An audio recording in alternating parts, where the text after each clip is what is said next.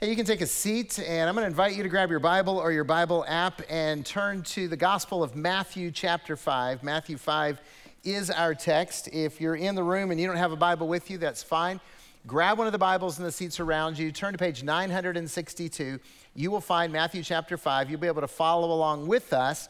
And as always, if you are here and you don't have a Bible and you want one, take one. It is our gift to you. That's why they're in the seats, so you can use them, but also you can take one if you need it. We want everyone to have the Word of God, read the Word of God. If you're joining us online, we want you to have a Bible as well. If you need one, message the service host, uh, email the church office. We will get you a Bible because we know if you have God's Word and you read God's Word and apply it to your life, then God will change your life. Hey, uh, can I just. Uh, add to the announcements that Pastor Pete made just a little bit ago. Um, next weekend, next Sunday, we are hosting the Faith and Grace Luncheon over at our McCulloch campus at noon. Uh, if you don't know about Faith and Grace, it's the domestic violence shelter locally. We've been partnering with them for uh, several years. I'm on the board, uh, and it's a great ministry to women who are coming out of abuse. And if you uh, believe that is a worthy cause, I would like to buy you lunch next week. Okay? Uh, you know, we had, we had a, a, breakfast thing this morning. We had about 200 people there uh, for a vision meeting. So uh, I realize that some of you can be bribed, and I'm, I'm okay with that.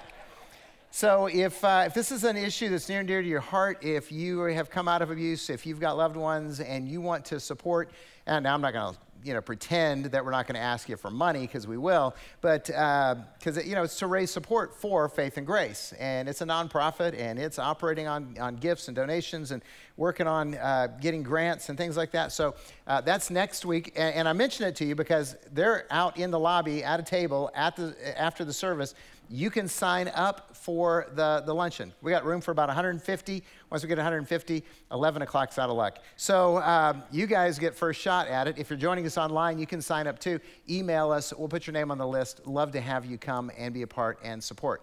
If you can't make the luncheon next week, but you still believe in it, you can still support. You can always give it uh, to us in our offerings. Just designate it Faith and Grace. We'll pass it on to them and bless them as well. Hey, so what is a crazy thing that you have done? What is a crazy thing? Something that you did that people said, you're crazy if you do. In other words, something you did on purpose that either you thought was insane or other people thought that you maybe you'd lost your mind. Don't tell me, but I'm going to give you about 30 seconds to tell with your neighbor, and they got to tell you something crazy they did. Ready, set, go. What's something crazy you did? Of I'm waiting to hear. You guys should be talking about this this week in your life groups. Find out who's been the craziest person because some of you have been really crazy, really nuts. I'm not going to tell you whether it's crazy good, crazy bad, crazy stupid, but you guys can figure that out. All right, so if, if you didn't get your time to share or you couldn't narrow it down to the craziest thing because you got too many, then you, you know, you've got dinner afterwards, you can talk about it then. So for me, the crazy things I've done that people have talked about, I've, I've cliff jumped. Anybody else done Copper Canyon here? What? There's not that many. Really? Seriously? More of you haven't jumped? I mean, we live on the lake. Come on. I mean, what's, wait, where's, the, where's the fun in that? How about, wait, how about bungee jumping? Because I did that too. Oh, okay, there's some bungee. How come there's more people who bungee jumped than cliff jumped on the lake? I, that seems a little crazy to me. All right, I went, I went spelunking with my crazy brother. Anybody else gone wild cave, you know, exploring?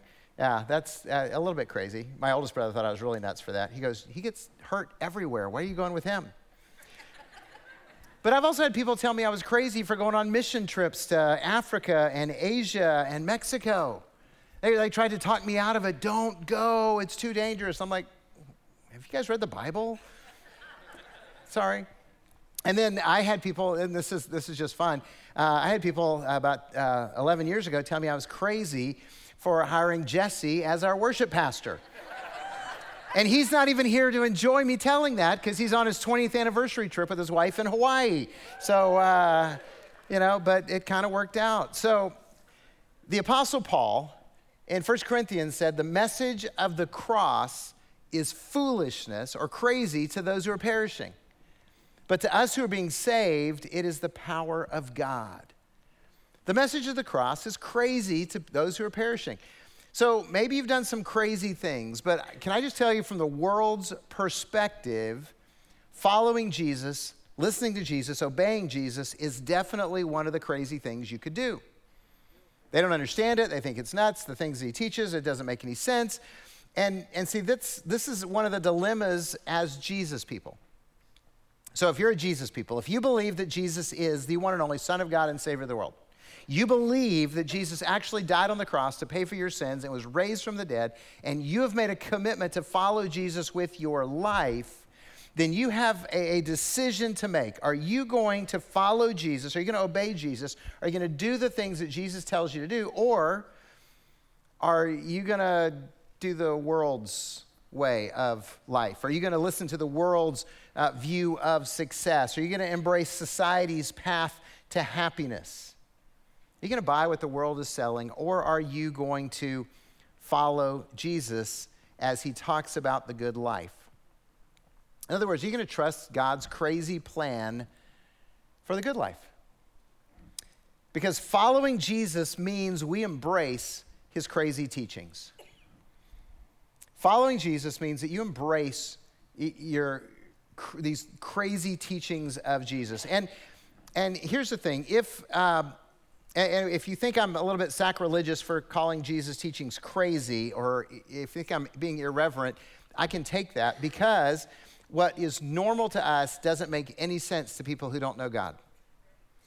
Okay, things that we talk about. I'm just going to share some of these ideas because Jesus was always challenging the conventional wisdom of the world.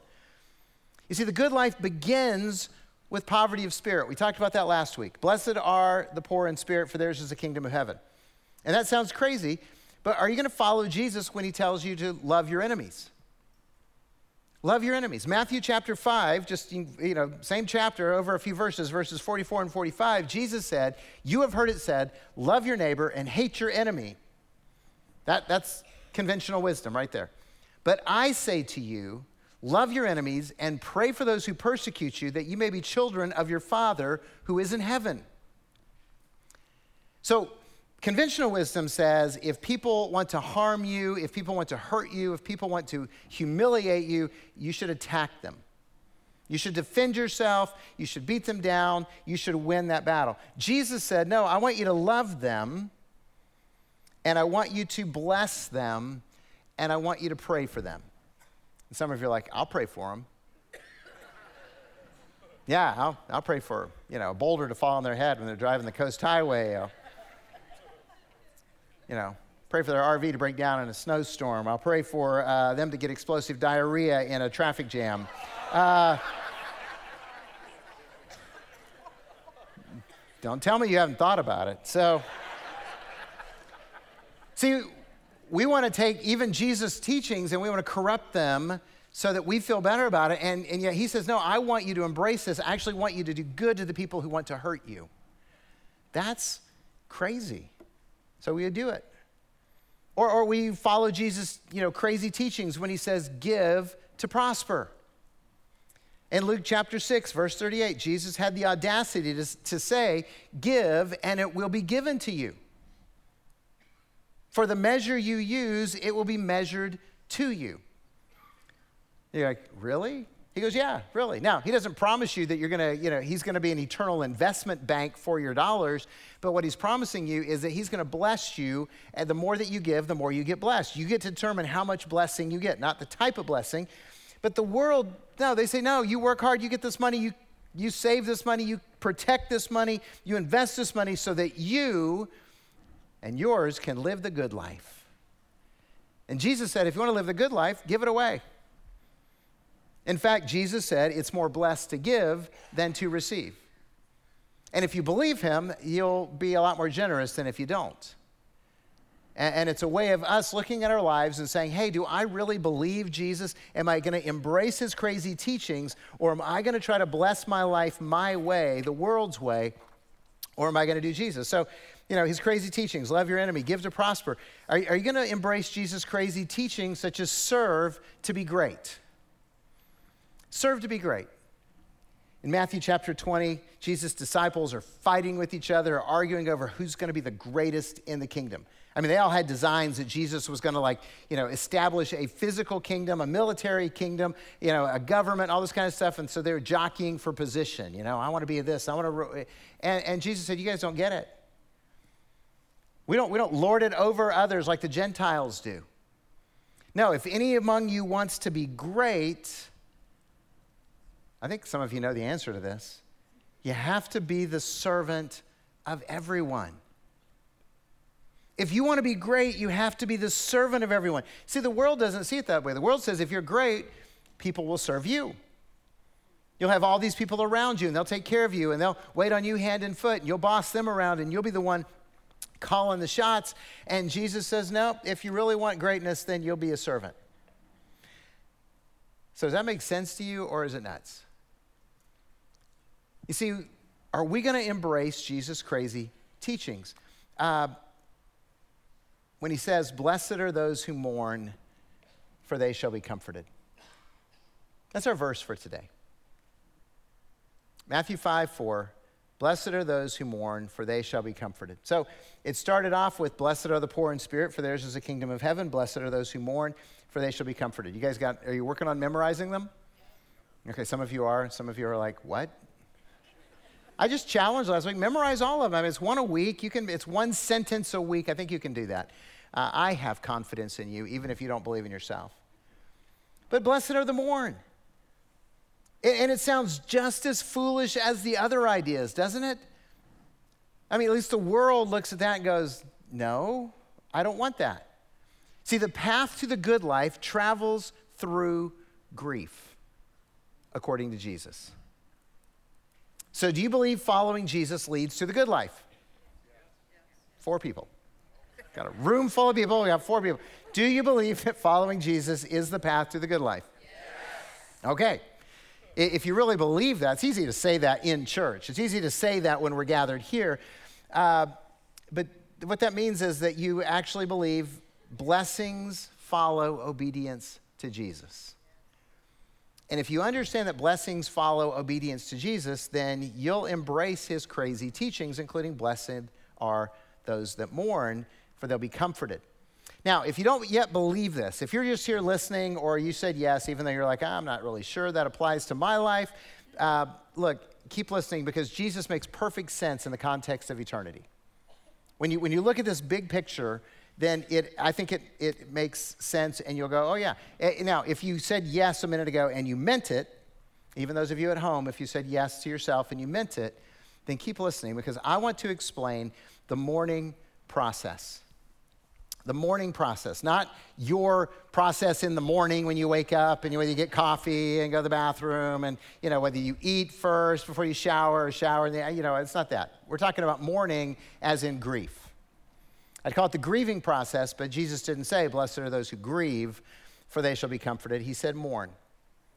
Now, honestly, this is like my least favorite beatitude. Can I, can I just be honest about that. My, I, I like this one the least because I like being happy. Anybody with me on that? You like being happy? Yeah. See, we like being happy. I like to feel good. Uh, I don't really like the whole grief part. And in our culture, literally wants a happy pill. So they don't ever have to feel pain. They don't ever have to feel bad. And a lot of times we're just as guilty of that. And, and a lot of times we complain to God because we want to be happy and we're not happy. And, and eh, which is kind of ironic because Jesus said, Did you read what I said? Blessed are those who mourn, for they'll be comforted. The blessed life lies through grief. But our culture just wants a happy pill to magically make everything better, which is why, again, in our rebellion, we consume massive quantities of liquid depressants in order to celebrate. Think about that. Does that make any sense to you? Hey, I want to feel good, so I think I'll depress myself. You go, well, that's not the effect. Oh, it is. Well, you're right. It's not, that's not the only effect. It also makes you stupid. So, uh, and, that's not really up for debate. I think we all have, you know, like personal stories of people that we've watched do that. Maybe you yourself have done that. Uh, and, you know, and if that's not enough, we, we you know, love life so much that we take drugs to try to numb the pain, and those end up killing us because we want to forget uh, what's around us. So we've got the pills, we've got the drinks, we've got the things that supposedly are going to make things better, but they all just make things worse. And to go with that, we were all raised on the myth of happily ever after. Weren't we? Right? You know, you got the fairy tales and they all lived happily ever after, and then Disney perfected it. You know, they all lived happily ever after. They just never show them after the honeymoon. Um, and they. And then Hallmark comes along and goes, hey, let's be happily ever after for old people. And, uh, and, and well, you know, they, they're selling all this stuff about happily ever after. And we were all raised on that. And Jesus says, no. No, the goal is not happily ever after. The goal is blessed are those who mourn. So, what I'd like to do is share with you the, the, the mourning process that leads to and results in incredible blessings. Now, as we get ready to, to share this and the steps that are involved in this, can I just tell you that, that as we started with this, you got to make a decision. Because this is a process, you're either going to buy in and you're going to work, you're going to walk this process, uh, or you're going to reject it outright and go out and say, I'm going to try to do this my own way. So just know that as we walk this, you're going to have to say, Yes, I'm going to do this, no, I'm not, uh, because this is the path to the good life. So the mourning process begins when you see your sin. When you see your sin. The Apostle John, in his first letter, says, If we say we have no sin, we deceive ourselves and the truth is not in us. Man, what a. He's writing 2,000 years ago and he's describing our society today, isn't he? Oh, yeah, that's not sin. That, you used to call that sin, but you guys are the ones who are sinners. Now it's all good. And so we deceive ourselves, and the truth is not in us. Can I just tell you that the path to the good life starts by telling yourself the truth? Tell yourself the truth. Stop playing the denial game. Stop pretending that you're better than you are. Stop acting like you have it all together. Just admit that we're sinners, we're rebels, we're disobedient to God. If you have trouble admitting that, can I encourage you to do some reading in this book? Because Jesus pointed out the sins of those around him. He pointed out our sins, at least my sins. Uh, you know, the Apostle Paul summed it up really nicely in Romans 3 when he says, Hey, by the way, no one is righteous, not even one of us. For all have sinned and come short of the glory of God. So that all means all. So, um, you know, that's, that's the reality. Now, this was easier, this concept was easier uh, when our culture actually agreed on right and wrong. A lot of you are old enough to remember those days. Now, it didn't mean that anybody actually obeyed God any better than they do today. It's just that we all agreed this was right, this was wrong.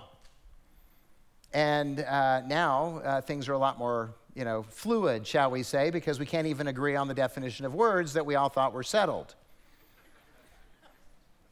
But here's, here's the reality if we want God's blessings, we have to acknowledge our own sin. This isn't about what they are doing, this isn't about what anybody else is doing. This is about what I am doing, what you are doing with this reality. We have to acknowledge our sin. That's, that's why it's so easy and honest for me to say, I am a scum sucking pig sinner. Now, I know some of you think that's funny, and some people, I've actually people said, you don't take it seriously. And I go, what about scum sucking pig sinner isn't serious? I know how evil I am. And by the way, did you notice that I'm not using that in the past tense like I was a scum sucking pig sinner? But Jesus gave me a halo now, and I'm perfect.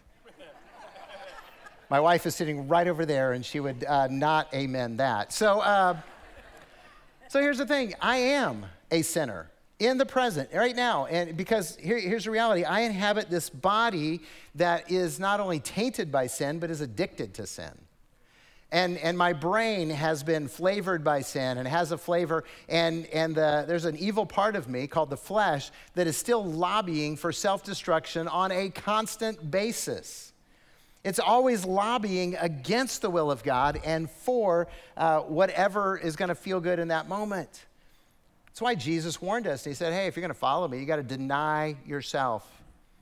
Take up your cross daily and follow me. Denying yourself is, is part of this. And, and so, but we have to begin with honesty.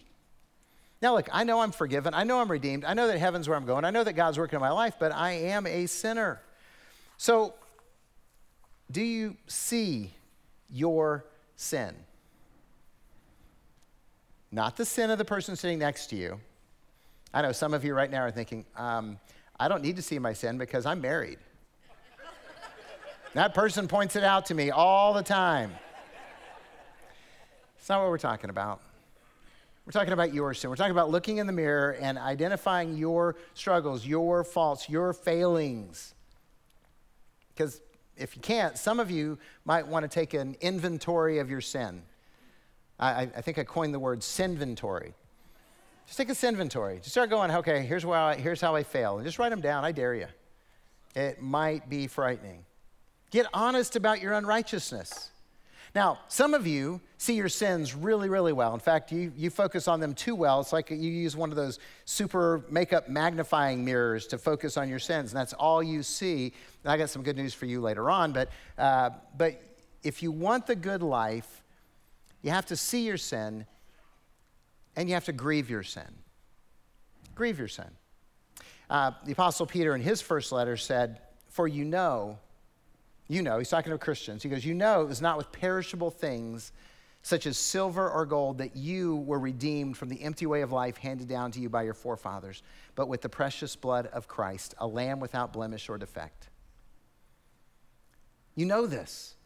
You know what it cost Jesus to redeem you, to save you from hell, to give you life eternal. You know this. So, have you ever been disciplining your child?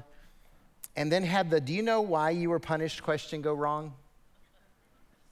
It's not a good feeling in that moment, is it? Your, your anger rises because they don't get it. You ask if they're sorry and they're not. There's no remorse. They're only sorry that they got caught. Is that an infuriating moment for anyone else?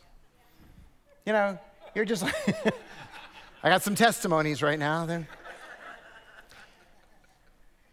See, once we see our sin, we, we need to grieve the reality that Jesus suffered for that sin, that he died for me to rescue me from my own rebellion, that he died for us to pay the penalty that we incurred. So, in other words, our guilt, your guilt, my guilt was on Jesus. Our sin, uh, he took upon himself. The pain that we deserved, he experienced for us.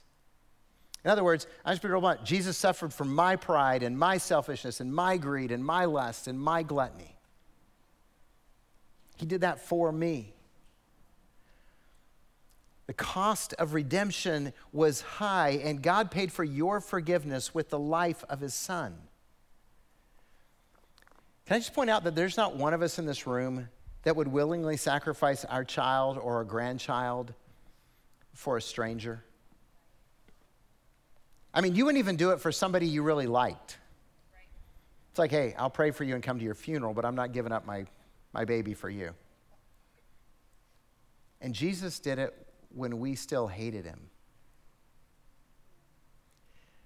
We need to recognize that. We need to see our sin. We need to understand the, the pain that Jesus took on to pay for our sin and grieve the fact that we are the ones that cost him his life. So, the mourning process, you see your sin, you grieve your sin, and then you confess your sin. You confess your sin. So, earlier, you know, we talked about the Apostle John and how he wrote, If we say we have no sin, we deceive ourselves and the truth is not in us. The next verse says, If we confess our sins, God is faithful and righteous and will forgive us our sins and purify us from every unrighteousness, from all of it. God will cleanse us from all unrighteousness if we simply confess. By the way, confession is agreeing with God that what we did was wrong, apologizing and repenting and committing to change. It's us saying, hey, I was going in the wrong direction, God, I recognize that. Now I'm turning around and I'm now following you instead of following myself. That, that's what confession involves. And, and did you notice the result of confession? God forgives you and He purifies your life just as if you'd never sinned. He wipes the slate clean, He wipes your soul clean, He wipes you clean. He says, Hey, now you're guiltless once again. That is amazing that God would do that. So when we confess our sins, the mercy of God flows into our lives and cleanses us from all our sin. By the way, God forgives you so you can forgive yourself. Let me say that again. God forgives you. Do you understand that when you confess your sins, God forgives you? Do you understand that? Some of you are not so enthusiastic about that. I'm, I'm kind of stoked, by the way.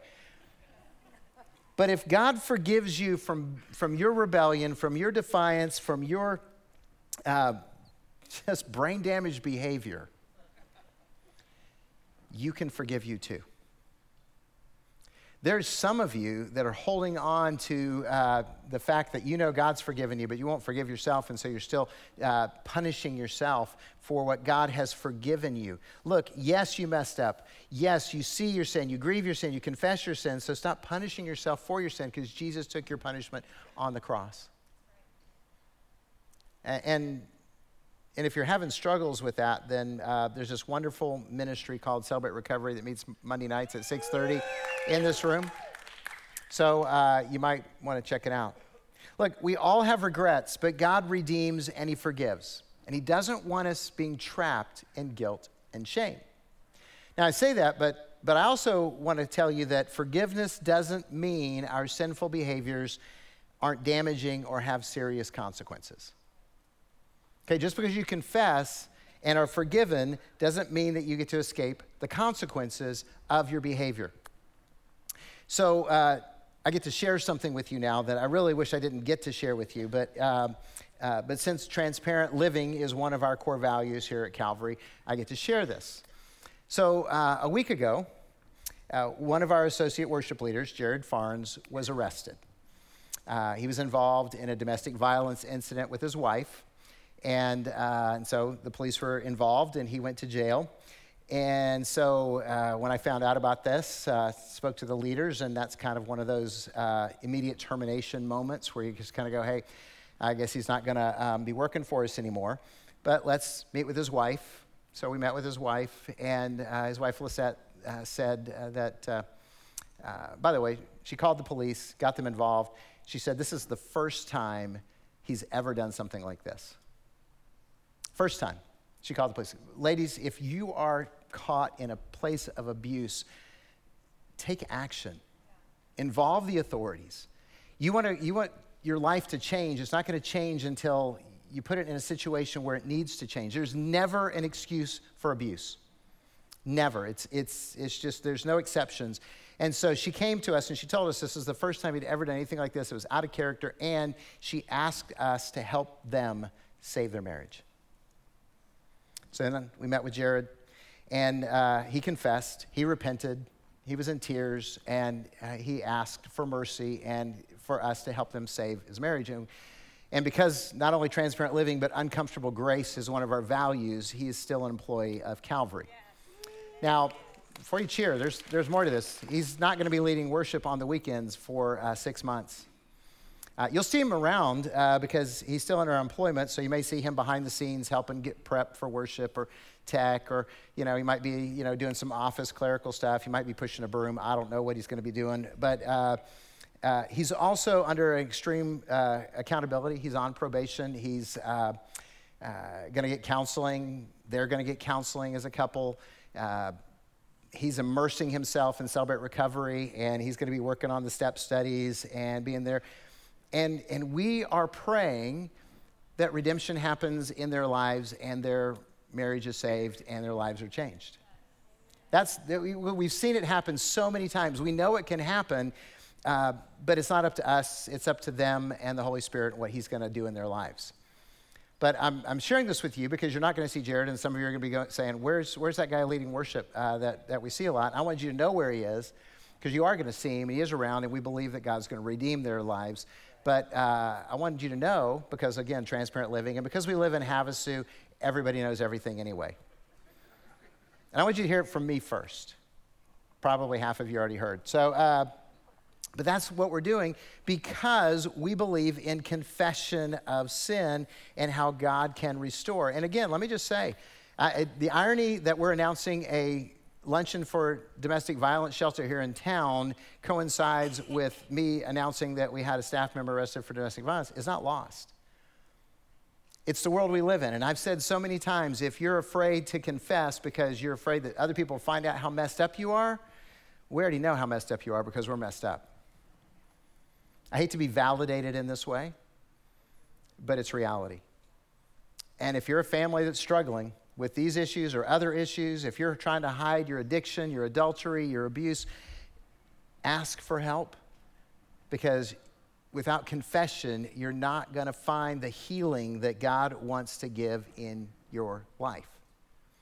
You see, when we confess, then forgiveness flows to us, and that means that God's going to help us build a new life filled with blessings because we've seen our sin, we grieved our sin, and we confessed our sin. And now that we've confessed, God goes, okay, now you're being honest and you're admitting it. Now we can start healing your life. And see, this is what redemption looks like. This is the journey that gets you there. This is why you're blessed when you mourn, because you see, you grieve, you confess. And when you do all those things, then you can rejoice in forgiveness of sin. You know why we're not afraid of sharing our stories of life change that include massive embarrassments in the past? It's because we've confessed. And we can rejoice in the forgiveness of sins. See, this is where the mourning process leads to. This is why it doesn't make sense to the world. This is why it's so countercultural. This is why Jesus is revolutionary. He says, Look, if you'll get honest about your shortcomings, if you'll get honest about your faults and your failings, then the forgiveness flows. And when you know that you are forgiven and that God has forgiven you, you're not afraid of what other people think. See, that's freedom. And that's rejoicing. And that's saying, hey, I know that before God, I am clean. And we begin in mourning and we end with that comfort and rejoicing because of God's love and mercy are for us every single day. Now, knowing we are sinners that deserve hell, who are forgiven and going to heaven, is a great feeling and a cause for celebration. I mean, if you're down right now and you're thinking, I don't, I don't, I don't want to do the mourning thing because I'm already de- uh, depressed. Can I just remind you? This one truth to me is revolutionary. We deserve hell. Every one of us deserves hell. And yet, because of Jesus, you can go to heaven. And nothing can change that because of Jesus. You don't deserve it. I don't deserve it. We don't deserve it. But we get it because of the gift of grace. It's why we can live differently. It's why we can ignore the world's empty promises and we can follow Jesus completely. Now, um, I'm just going to say that I think a lot of you in this room have made about three quarters of this journey. Okay, you've, you've, you haven't quite made it all the way, and you're missing the joy because you're still afraid of discovery. You're like, hey, you know what? I'll confess my sins to God, but I don't want to admit my failings to anyone else because I'm afraid that people are going to judge me for it. And you know what? That does happen in churches. It's just not going to happen in this one. It's not going to happen in this one. James 5:16, the apostle James says, "Confess your sins to one another and pray for each other that you may be healed." Confess your sins to one another and pray for each other that you may be healed. If you want to discover healing, if you want to be set free, then there is a part of that confession that is necessary for us to get to the rejoicing part. Because once you confess, you're not worried about what people discover. People say, well, hey, you used to do this. And you go, yeah, I know. I already told everybody. And God forgave me. That's what grace is all about. It's uncomfortable, but we love it. And, and you just live in freedom. So, look, we're not afraid of your past here at Calvary. Uh, we hope this is obvious after today and the message that we shared. We want you to experience God's grace, and we want you to experience the joy, experience the joy of freedom, living without guilt or shame. So we embrace transparent living. We embrace comfortable grace as a way of, of doing life because it is part of the good life. And again, if you're struggling, Monday night, 6:30 in this room, check out Celebrate Recovery because they will help you work the steps. So, this is the path to the good life. This is what Jesus said because he said, "Blessed are those who mourn, for they will be comforted." See your sin, grieve your sin, confess your sin and celebrate forgiveness. Now, my hope is that today you're living in the joy of forgiveness. But if not, I'm praying you decide to begin the process of mourning because I believe Jesus in his crazy teaching that blessed are those who mourn, for they will be comforted. Will you pray with me? Father, your word rings true in our hearts and our souls, and it comforts and terrifies us. Because some of us have spent a lifetime avoiding the spotlight. We've spent a lifetime trying to hide our mistakes so that we can look better than we are, and this whole idea of confessing our sins just scares us. So, Father, fill us with courage, fill us with hope I pray that your spirit would move in this room and in the homes joining us online and would speak powerfully to us and give us the courage to, to walk this process of mourning so that we can live in joy, so that we can discover freedom, so that we can know what it is to be fearless about our past and ourselves because we know your love and your grace for us. Father, that's my prayer for everyone who's listening it's my prayer that you would just change our attitudes in our hearts because we know the freedom of forgiveness. In Jesus' name I pray. Amen.